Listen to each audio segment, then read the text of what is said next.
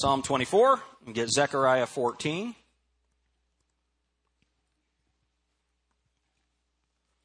Psalm 24.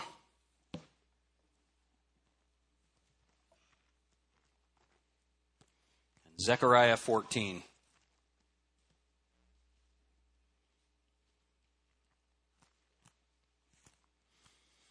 I love the 24th Psalm. Some of you have seen the commentaries by John Phillips, uh, the, the, exploring, you know, exploring the Psalms, exploring Matthew. How many of you have seen those commentaries? You know what I'm talking about. I had the chance to preach with him a couple of times before he died, and uh, he actually attended an independent Baptist church, Gospel Light Baptist Church in Walkertown, North Carolina. He had taught at Moody Bible Institute for years and years. He did their New Testament and Old Testament survey courses and um, just an amazing man of God. And he was he was a just a tiny man. He was from England. He had this British accent, and I got to I got to hear him. I was sitting right where these guys are, and I got to hear him preach Matthew 24. And it's just one of those things. Yeah, it's probably available online if you just go to YouTube or whatever. John Phillips, Matthew 24. It'd be worth your while to uh, hear him expound this text.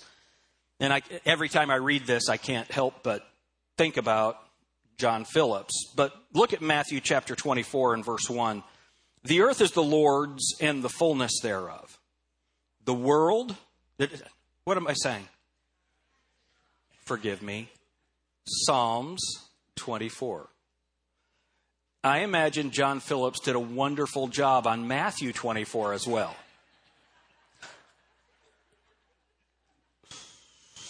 I always tell our kids if I ever do get Alzheimer's, how are we going to know? Look at Psalm 24, verse 1. The earth is the Lord's and the fullness thereof, the world and they that dwell therein. Boy, that's the truth, isn't it? For he hath founded it upon the seas and established it upon the floods. Who, notice this right here, who shall ascend into the hill of the Lord? Or who shall stand in his holy place? He that hath clean hands and a pure heart, who hath not lifted up his soul unto vanity, nor sworn deceitfully. He shall receive the blessing from the Lord and righteousness from the God of his salvation. This is the generation of them that seek him, that seek thy face, O Jacob. Selah. Now, does that word Selah tell us anything? If you're a guest with us, I don't have the time to develop it, but anytime you see that word Selah, you know that, that these psalms were intended to be sung, and that word Selah is a rest, like a musical rest. But it's not only that, it also describes the millennial rest, that thousand year reign of Christ. So anytime you see that word Selah, it's dealing with the millennial reign of Christ. Now let's go on. Lift up your heads, O ye gates, and be ye lift up, ye everlasting doors, and the King of glory shall come in. Who is this King of glory? The Lord strong and mighty, the Lord mighty in battle. Lift up your heads, O ye gates, even lift them up, ye everlasting doors, and the King of glory shall come in. Who is this King of glory? The Lord of hosts. He is the King of glory. Selah. Who shall ascend into the hill of the Lord, or who shall stand in his holy place? Lord, help us as we study your word today. And Lord, what an amazing passage of Scripture you have given us to, to break down and to understand. Father, help us to remember how important this is to you. In Jesus' name, amen. How many of you want to have the things that are important to God important to you?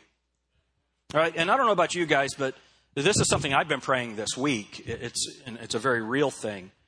Um, man, I get so distracted by things that I want or things that are going on in my life or administration or home stuff. And God is more important than any of that. And it's interesting how, even in the ministry, the trappings of the ministry can get in the way of worship the, the, the day-to-day grind of everything that needs to be done in ministry, whether it's buildings or meetings or whatever, can get in the way of looking for the return of Jesus Christ. See, there's one day that's important to God. There's one day. And that's the day that Jesus Christ receives his glory. So now get Zechariah chapter 14. I mentioned that to you, and I actually meant that one. Zechariah 14, and get Job 19. Job 19. And when you have Job 19, put your finger in there, and we're going to read out of Zechariah 14.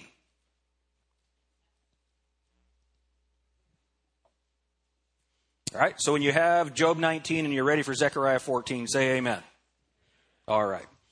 Zechariah 14 and verse 1 Behold, the day of the Lord cometh. And if you'll remember, the day of the Lord is the day that God the Father cares about. It's the day that his Son will receive glory on the earth. Behold, the day of the Lord cometh, and thy spoil shall be divided in the midst of thee.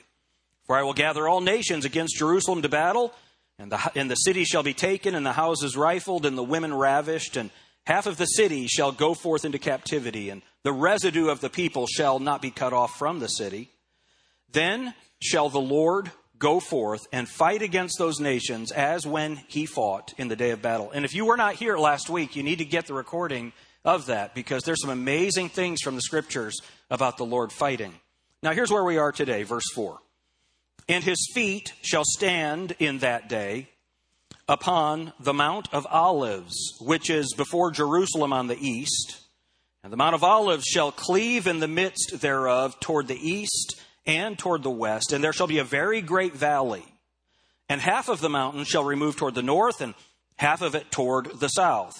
And ye shall flee to the valley of the mountains, for the valley of the mountains shall reach unto Azal. Yea, ye shall flee like as ye fled from before the earthquake in the days of Uzziah, king of Judah. And the Lord my God shall come, and all the saints with thee. Now, when we look at that text, and, and keep your ribbon there, go to Job chapter 19. As you turn to Job, I'm going to read verse 4 again from Zechariah 14. And his feet shall stand in that day upon the Mount of Olives. And his feet shall stand in that day upon the Mount of Olives. Look at Job chapter 19 and verse 25. I think you all know this verse. For I know that my Redeemer liveth. How many of you have heard that before? How many of you are thankful? Now remember, this is the oldest book in the Bible. Job knew then that his Redeemer lives, and we know today that our Redeemer lives. But notice what the rest of the verse says. And he, and that, he shall stand in the latter day upon the earth. And that he shall stand in the latter day upon the earth. It is amazing how many familiar passages in the scripture point to that day. Understand that that day is being referenced in the oldest book of the Bible. This is important to God. It needs to be important to us. So go ahead and give me my slide here now, Michael, and I want you to see something. So this, of course, is Israel. That is the, the Mosque of Omar, the Dome of, Dome of the Rock. And um, when this was built, it was built to honor uh, this man's bride. But scholars tell us that that's where the temple is going to stand. I took that picture almost 10 years ago from the Mount of Olives. So when you stand at the top of the Mount of Olives and you look toward Jerusalem, you look toward the holy city, this is what you see. I want us to focus for a few minutes on this Mount of Olives. And uh, I'm going to show you some more pictures as we go through this, but I want you to understand the significance of this spot in the plan of God.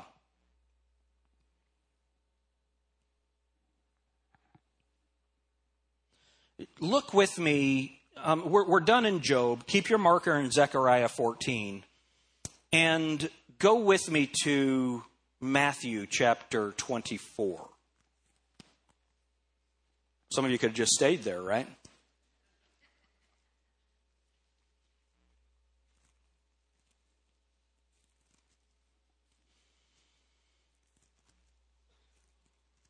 Those of you who have been trained in education and in the way people learn, you know what's going on with me in those times. You know, I've got that severe ADD.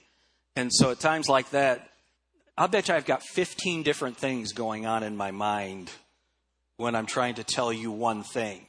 And often the wrong thing comes out. And so when you see me doing that, just pray for me because you know that my brain's going like this. Okay, picture the gerbil on the little thing. That's my brain. All right, look at Matthew chapter 24 and verse 1. And Jesus went out and departed from the temple, and his disciples came to him for to show him the buildings of the temple. Now, that always just makes me laugh. What, what are, why are they showing him that? And Jesus said unto them, See ye not all these things? Verily I say unto you, there shall not be left here one stone upon another that shall not be thrown down. And as he sat upon the, what does it say there?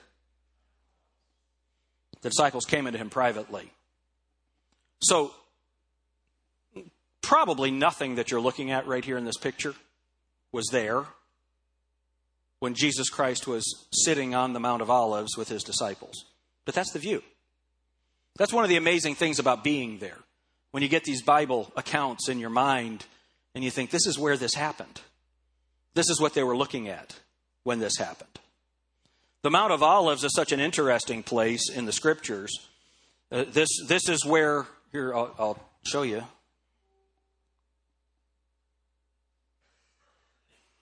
So when you look down from the Mount of Olives, this is, you, will come down, you'll walk down, uh, it's, it's, a very steep slope. It's about a 2,700 foot high mountain. So as you're, as you're coming down, this is what you see, these gardens. And this is where the Garden of Gethsemane is. It's in that location. Now, that wall that you see up at the top, when you think of the walls of Jerusalem, that's actually, those are Crusader walls. Those are not the walls that were there. The walls that were there were destroyed by Rome, 70 AD. So these are Crusader walls that were built during the Crusades. Um, then, when you look here, as you come down, do you remember the Jesus saying, "You are whited sepulchres full of dead men's bones"? Have you heard that passage? That's what these are. They are whited sepulchres. What do you think they're full of? Dead men's bones. So what they do is they put the body in one of those boxes, and then so that's the size of a typical coffin. And then the bodies desiccate and they turn into bones. But remember, these are family boxes. So once that body desiccates, they take those bones out and they put the bones in an ossuary. An ossuary is an, I actually saw some ossuaries in a crypt walking down the Mount of Olives. I've got pictures of it, but not in my presentation. An ossuary is only about that big. About that big. All the bones go in there. And remember, they have found the ossuary of James, Jesus' brother. How cool is that? Historical figure. But it was it was here, and uh, let me see if I can get this. Good, it'll move now. This is some more views from that.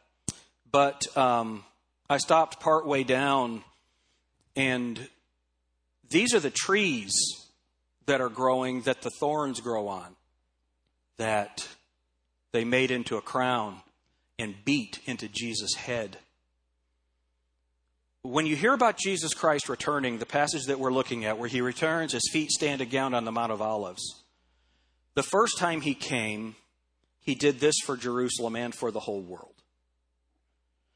And I just, it was so interesting to me. I was standing there and I was looking at, at Jerusalem, and these thorns were kind of in my way. And I thought that'd be a good picture to show what Jesus Christ did for us but when you get down to the bottom of the Mount of Olives, uh, that's actually the Temple Mount there. But if you look here,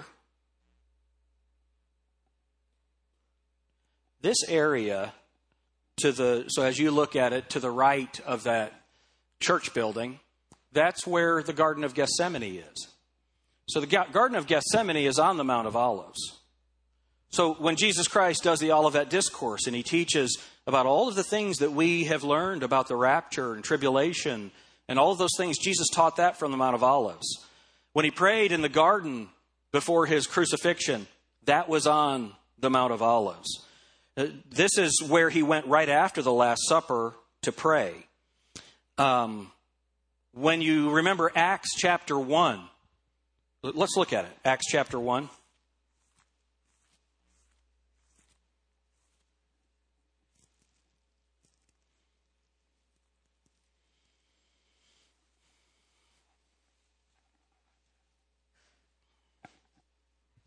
Look at verse 10, or verse 9, Acts 1 and verse 9. And when he had spoken these things, while they beheld, he was taken up, and a cloud received him out of their sight. And while they looked steadfastly toward, heaven, as he went up, behold, two men stood by them in white apparel, which also said, Ye men of Galilee, why stand you gazing up? In, why stand ye gazing up into heaven? Um, you know, what would your answer be? Why do you think? This same Jesus, which is taken up from you into heaven, shall so come in like manner as you have seen him go into heaven. Then returned they unto Jerusalem. Where did this take place? From the mount called Olivet. When Jesus Christ ascended into heaven, he was standing on his feet and he's going to come back in like manner. And as Job said, in his feet shall stand on the earth. And as Zechariah chapter 14 says, his feet are going to stand on the Mount of Olives. And it's amazing to see what happens. Now, I want you to see something that's interesting. Not that. So, do you see that right there? You see that gate? That's the eastern gate, called the Golden Gate. You notice it's all bricked up. You know why? Nobody wants him to come through it. No one wants him to come through it. As a matter of fact,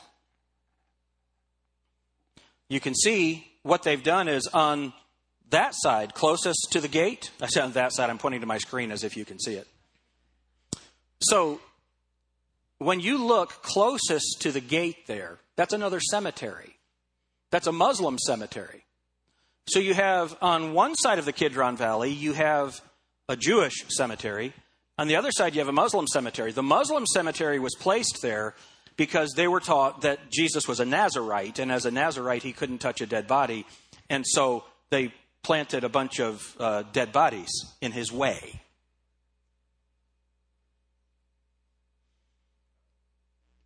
it's not going to work. See, they just needed to read Zechariah chapter 14. And what's so interesting, this Golden Gate or this Eastern Gate is so significant in Israel that, you know, the Palestinian Authority controls the, the Temple Mount. And of course, you know that there's a, there's a clash between the Palestinians and and, and understand, there's so much more to that than just Muslim versus uh, Jew. You know, there are Palestinians that lived in that area that were Christians, and they just feel like they were exiled from their own place. Right? So there's more to it than a lot of people understand in the geopolitics of it all. Are y'all with me on that?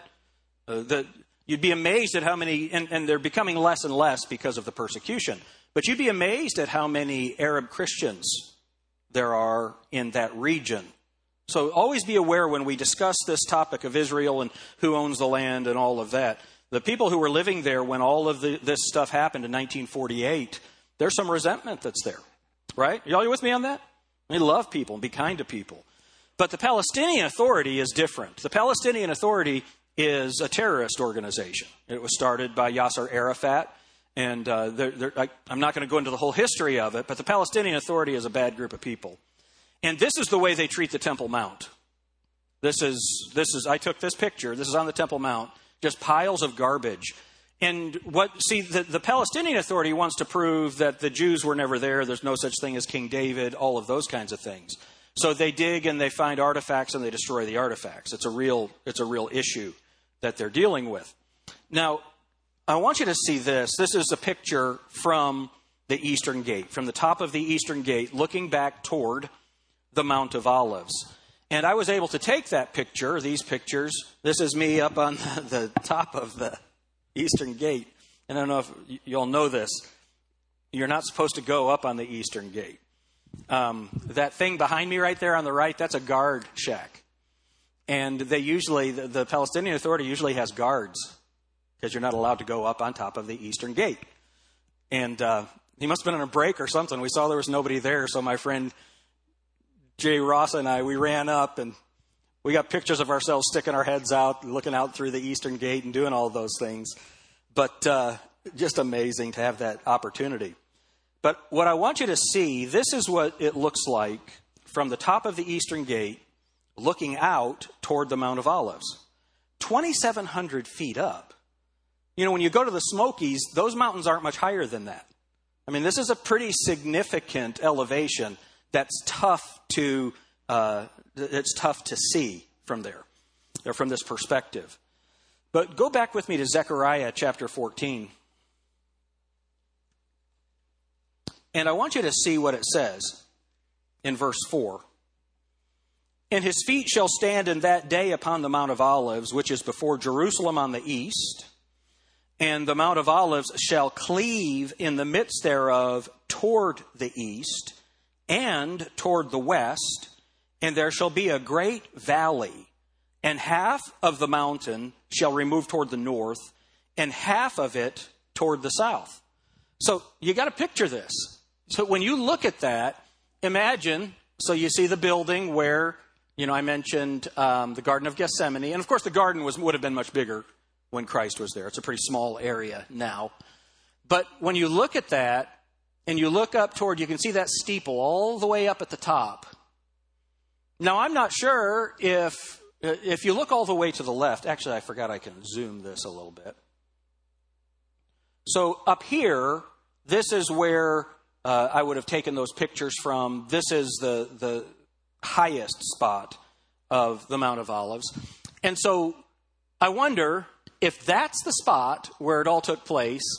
And when you look at your picture here, if from that spot, that's where it's all going to split.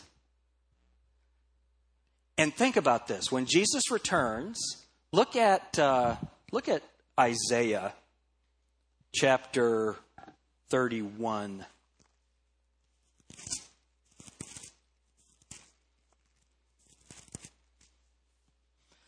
The other thing to think about is when that mountain splits and that valley is brought up and it's all cleared out and it's made level.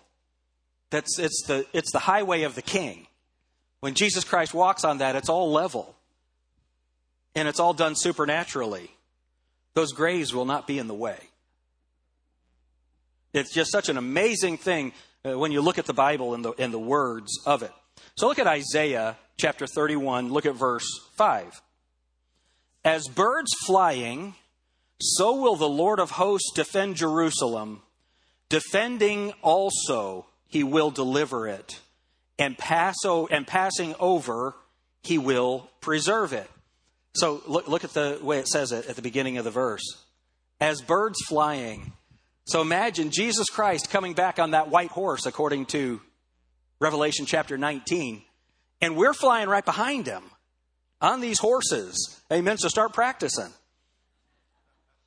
We're flying behind him on these horses, and we're flying down those mountains. And then go to Isaiah chapter 61. I'm sorry, Isaiah chapter 64.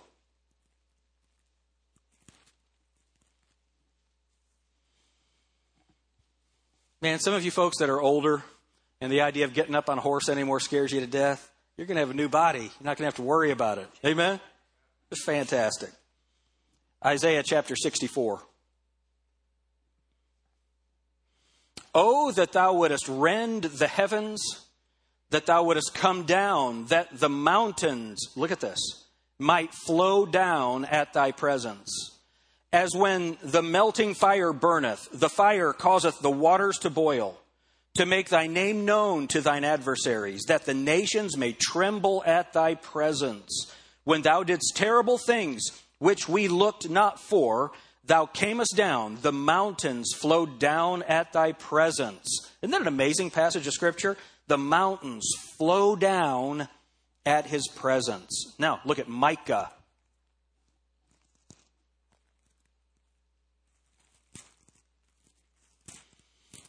Hosea Joel, Amos, Micah. Oh, sorry, Obadiah, Jonah, Micah. Blew that one, didn't I, kids?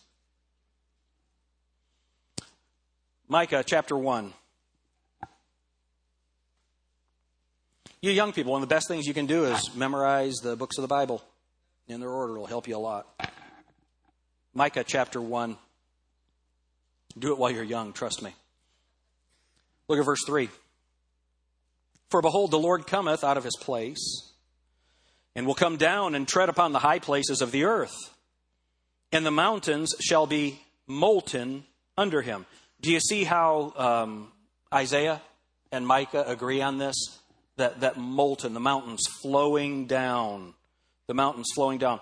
Um, verse 4 And the mountains shall be molten under him, and the valleys shall be cleft as wax before the fire, and the waters that are poured down a steep place. So this is this is the picture of that. And I'm going to show you something really amazing. Go to Ezekiel chapter 11. Ezekiel chapter 11.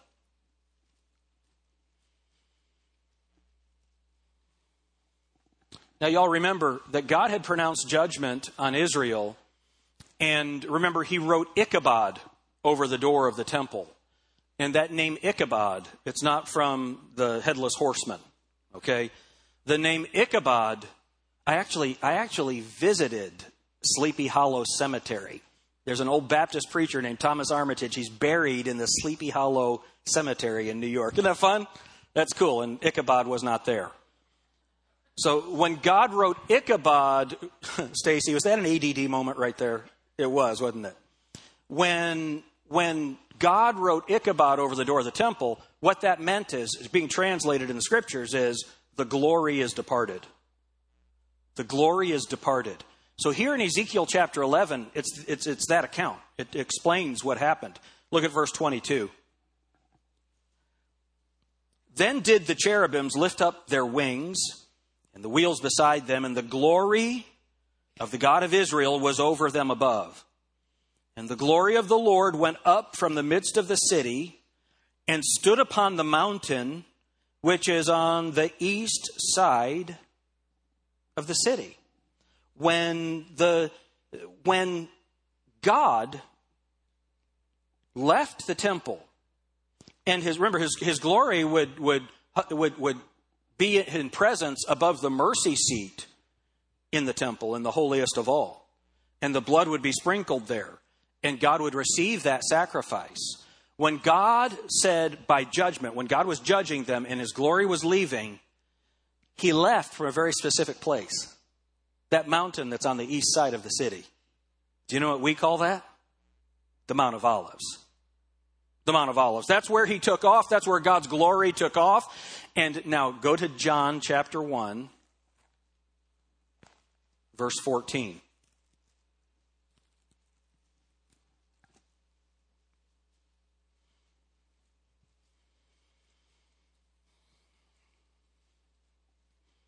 And the Word was made flesh and dwelt among us. And we beheld his glory.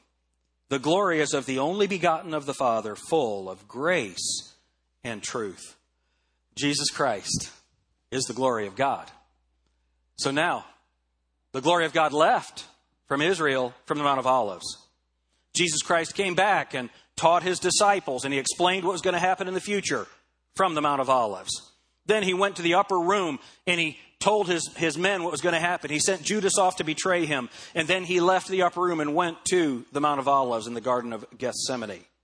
And then when Jesus Christ rose from the dead, he took his disciples, he walked with them for 40 days, and he, he, he was with them. And then he took them to the top of the Mount of Olives and said, And ye shall be witnesses unto me after the Holy Ghost, after that the Holy Ghost has come upon you. Uh, and you shall receive power after the Holy Ghost has come upon you. And you shall be witnesses of me, both in Jerusalem, Judea, and Samaria, and unto the uttermost parts of the earth.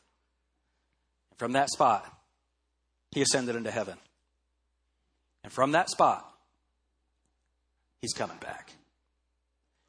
This same Jesus shall come in like manner as you have seen him go.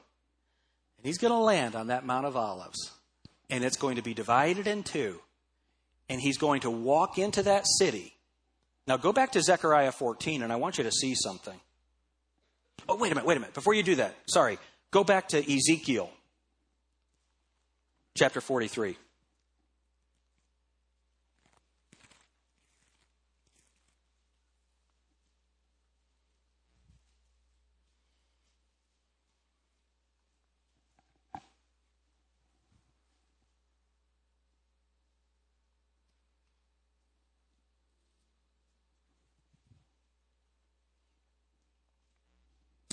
All right, Ezekiel chapter 43, look at verse 1. Afterward, he brought me to the gate, even the gate that looketh toward the east. See what I've got up on your screen? And behold, the glory of the God of Israel came from the way of the east, and his voice was like a noise of many waters, and the earth shined with his glory. So now this is, remember, Ezekiel got to write about the glory leaving the temple. God is also allowing Ezekiel to prophesy about his return. So remember, the Bible says in 1 Corinthians 10:32, "Give none offense neither to the Jew nor to the Gentile nor to the church of God." Give none offense neither to the Jew nor to the Gentile nor to the church of God. So there are three people groups that are addressed in scripture, the Jew, the Gentile, and the church of God. And God was so interested that we all understand what's coming in the latter days that He wrote a book for each of those people. The book of Ezekiel gives the end times for the Jews. The book of Daniel gives the end times for the Gentiles. He even had a Gentile king write an entire chapter of the book of Daniel. And then for the church, he gave us the book of Revelation. And when you take Ezekiel, Daniel, Revelation, and tie it all together, you have a perfect picture of God's information for the entire world and all the people in it about what's going to happen in the latter days, what's going to happen in the end times. God wants us to know every bit of that, and He's given us three different accounts, and then He's made it the theme of the Bible. It's so important that we do that. Now, go back with me to Zechariah chapter 14.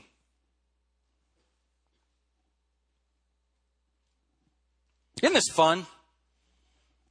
It's just and sometimes you can think, Pastor, man, we know that he's coming back. But every time we study a new passage, there's another layer of information.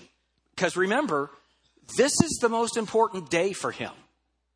This is the theme of the Bible. So, verse 4 again, Zechariah 14 and verse 4. And his feet shall stand in that day upon the Mount of Olives, which is before Jerusalem on the east.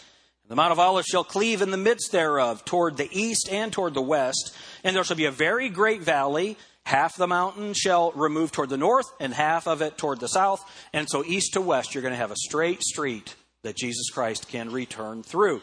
Now, I want you to notice what happens when his feet touch the ground. The Bible mentions some things that are pretty interesting. Look with me at the book of Psalms, the 68th Psalm.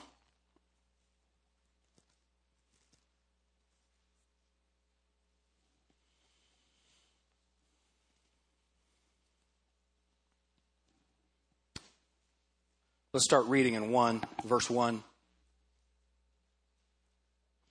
Let God arise, let his enemies be scattered.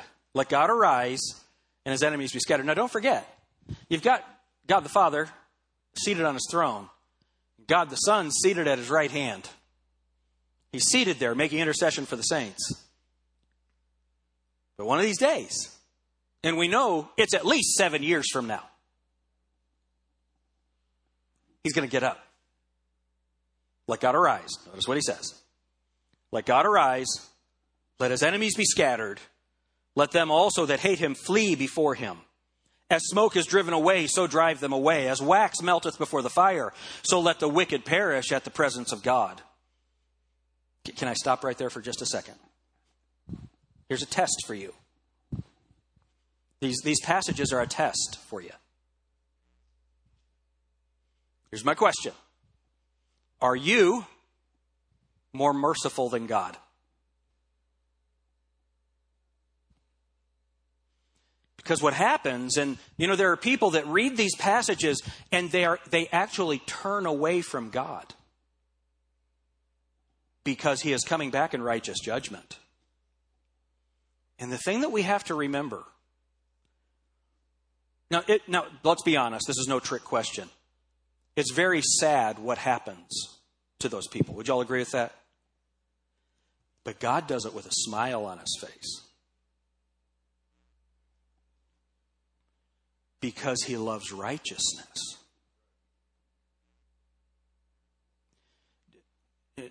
I'll, I'll, most of the time, when you see me do these things where I stop, I move away from my message and I stop and make some comments. Here's what's going on in my mind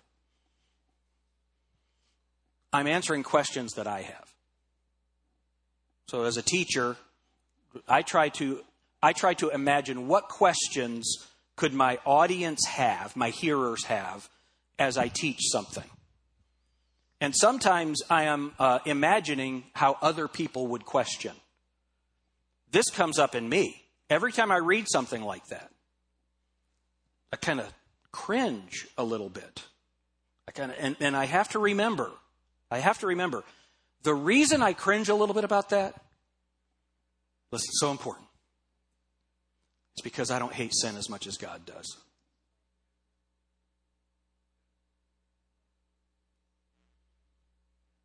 Boy, he hates it. Now, I'll say this when a young person, and I'm not pointing at young people as if you have messed up. If it does happen, I hate sin so much more. You know, when you see someone's marriage destroyed, you see their life destroyed, you see something horrible happen, man, I hate sin so much more. And that comment always comes to my mind when I'm dealing with something like this. Man, I hate sin. But I have to be reminded of that when Jesus Christ is coming back. And you see the judgment that he's making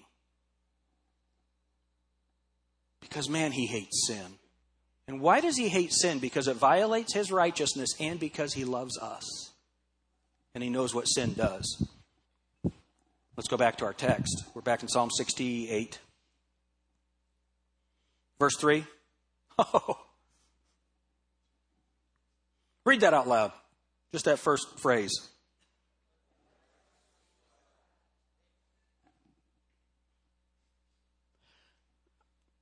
I'm actually going to a verse farther down. And so, in prep for my sermon, I hadn't read that verse. So, everything that I just said, I should have just read the verse. But let the righteous be glad. Let them rejoice before God. Yea, let them exceedingly rejoice. Sing unto God. Sing praises to his name.